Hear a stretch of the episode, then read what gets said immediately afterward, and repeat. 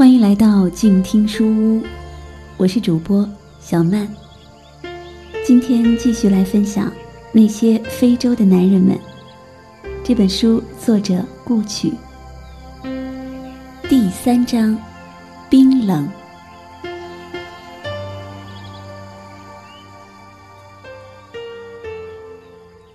亚迪斯是我们埃塞南部九天旅程的司机，他很安静。也因此不像其他导游那么容易搞活气氛。我至今都记得他眼中的苦涩和距离。他总是远远的待在一边看我们或抱怨或嬉笑。我问过他，有没有女朋友？他说没有，因为埃塞的生活很艰难。艰难似乎是所有人类共同面对的话题，所以。我能做的就是搬张椅子，和他一起坐在埃塞北部茅草屋旁，相对无语，任夜风撩起的头发在密密麻麻的星空下飞舞。车子离开埃塞首都十小时后，仿佛是一夜间时间倒退上百年。我们再也找不到文明意义上的旅社，我总要在吉普车摇摇晃晃停下来后。才能肯定面前出现的那些摇摇欲坠的土坯房，便是这个镇子最好的旅社，便是我们今晚的落脚地。房间里的被褥至少几年没有清洗过，每回我进房间的第一个反应就是：真主，我还不如睡地上。无论洗澡水还是饮用水，都来自一个完全暴露的蓄水桶。请不要告诉我那些水面上的漂浮物是什么。远和一躺在地垫上，借着头灯的光研究 LP。雨儿一直跑来跑去，嚷嚷着要做中国饭给大家吃。他们的快乐和坚强多少安抚了我的情绪。于是我跑去和亚迪斯聊天我想问问他为什么，为什么昨晚他要替大家付房租。昨天一早，他便告诉大家，因为当地的庆祝活动，当晚旅社需要预定，大伙一忙忘了这茬事，于是晚上只得住帐篷，并没有人怪他。认真算起来，是我们自己的问题。但是亚蒂斯不由分说付清了我们所有人的住宿费用，那对他也是不小的一笔费用啊。为什么要这样做？亚蒂斯没什么表情的答复我。既然是他的错，就由他买单。我愣了下，他的脸上有种压抑后的隐忍表情，倔强、骄傲、隔阂，至今历历在目。我问亚迪斯的另一个问题就是：为什么人人都向我们讨要金钱？他回答我：“你们是白人，你们来不就是为了花钱？”回答让我憋气了好久。是的，我们来游历，但是为何简单的游历会变得双方都觉得对方在侮辱自己？在来埃塞之前，据说大部分的埃塞人对中国人相当友善。我不明白，难道是在埃塞发生了什么，使这种已经延续了十几年的友善骤然变味儿？当然，以我仅在埃塞二十几天的阅历，想搞明白这件事。显然很是没有自知之明。在我们之前，埃塞的年轻一代以截然相反的两种方式出现：一种欢快跳脱，你无法和他诉说所谓道理。拜托，那是你的道理，不是他那个世界的处事准则；另一种内敛隐忍，那种贫困穷困不争气的同胞而无处述说的沉默，总是将非我族类隔离在外。于是我变得小心翼翼，我不知道应该如何与他们平等相处，应该用怎样的方式才能让他们明白，我既不会毫无理由的在埃塞乱派钞票，也不会仅仅因为他们穷便看轻他们。在埃塞时，我一直在努力让自己尽快融入，可是，可是融入也是该有个基本保障的吧？那个国家物资的匮乏已到令人暴走的地步。因为洁净水属于稀缺资源，所以我妥协了，想着那就去买根绑头发的皮筋儿吧，这样就不用每天洗头了。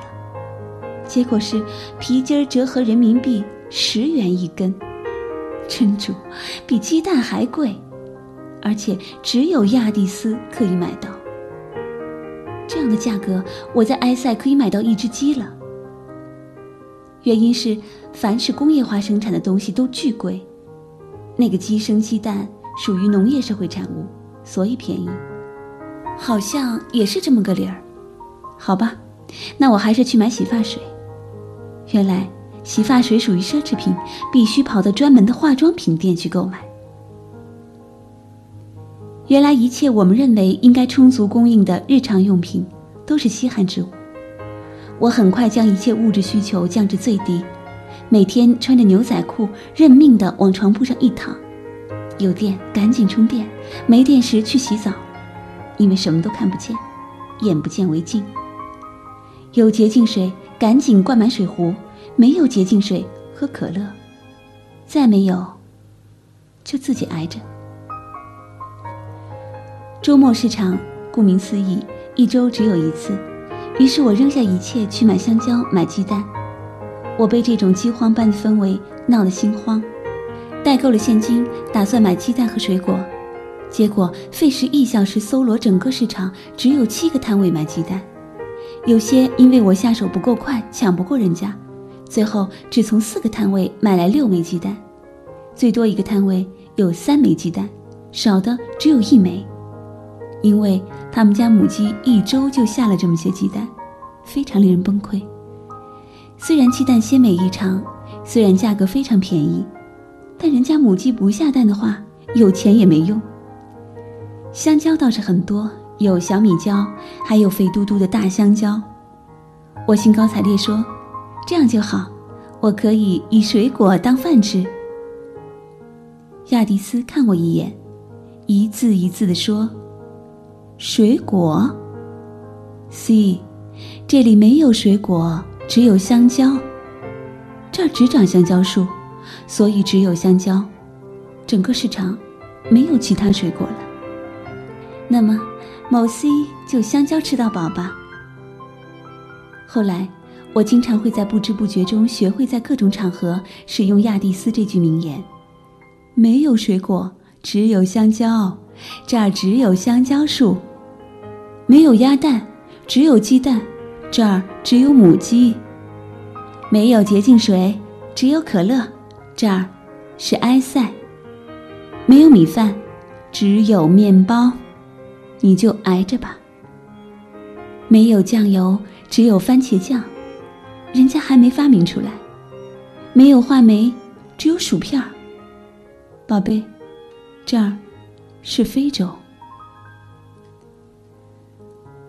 我的洗发水不够用的另一个主要原因是我是长发，当地人基本以短薄贴的细小卷发为主，所以物以稀为贵。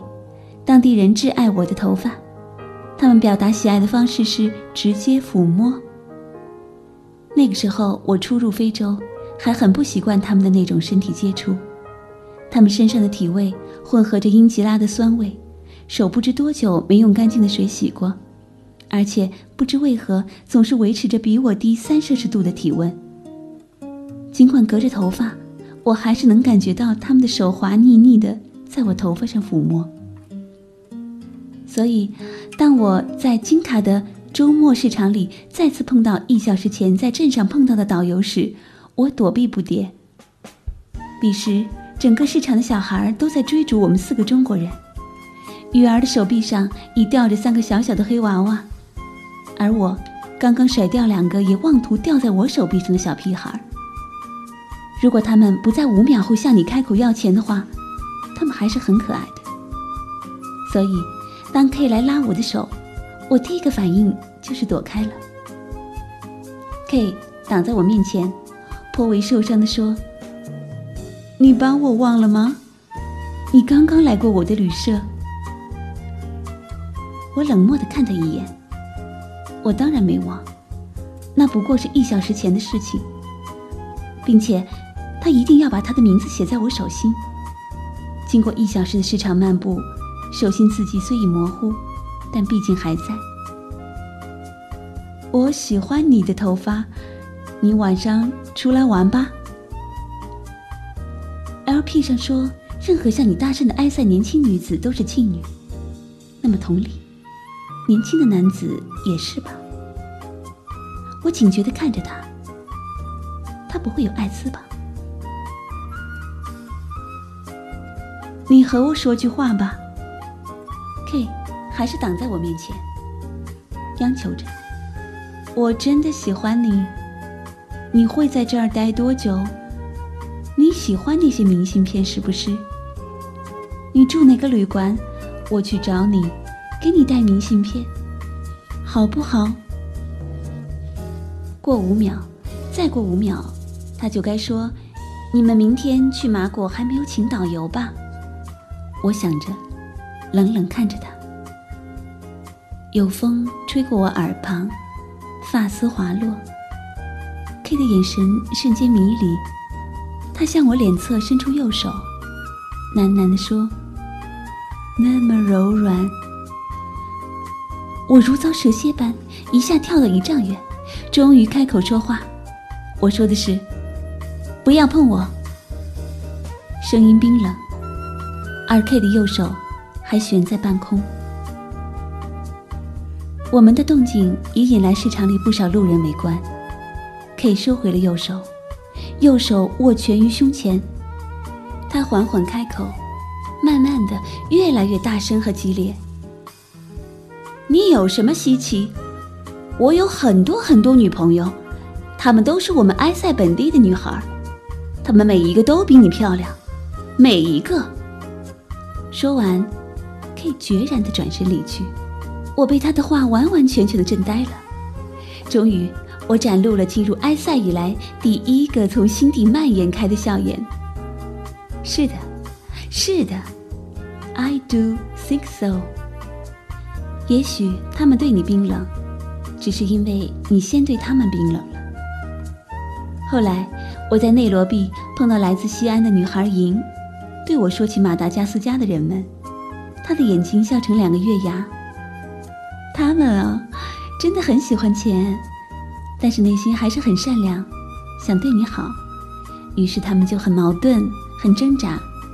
因为对你好就不该赚你钱呢，可是他们看到你钱包里的钱，又真是喜欢哟。这时你一定要注意看他们的表情，那时的表情真的很好玩，因为他们不知道是该对你好，还是不好。他说着，便自顾自笑成一团。我早该用这样孩子般的心面对世界，世界。也会变得透明。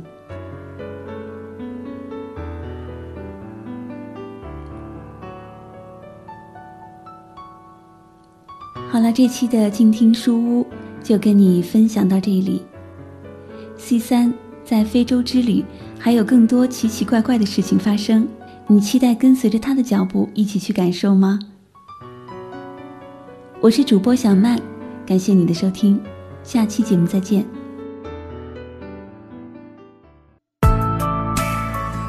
本节目由静听有声工作室出品，在公众微信搜索“静听有声工作室”或“我爱静听有声”的完整拼音，了解最新节目发布、歌单以及二零一五年的最新活动。安静聆听，让心宁静，静听有声，聆听内心的声音。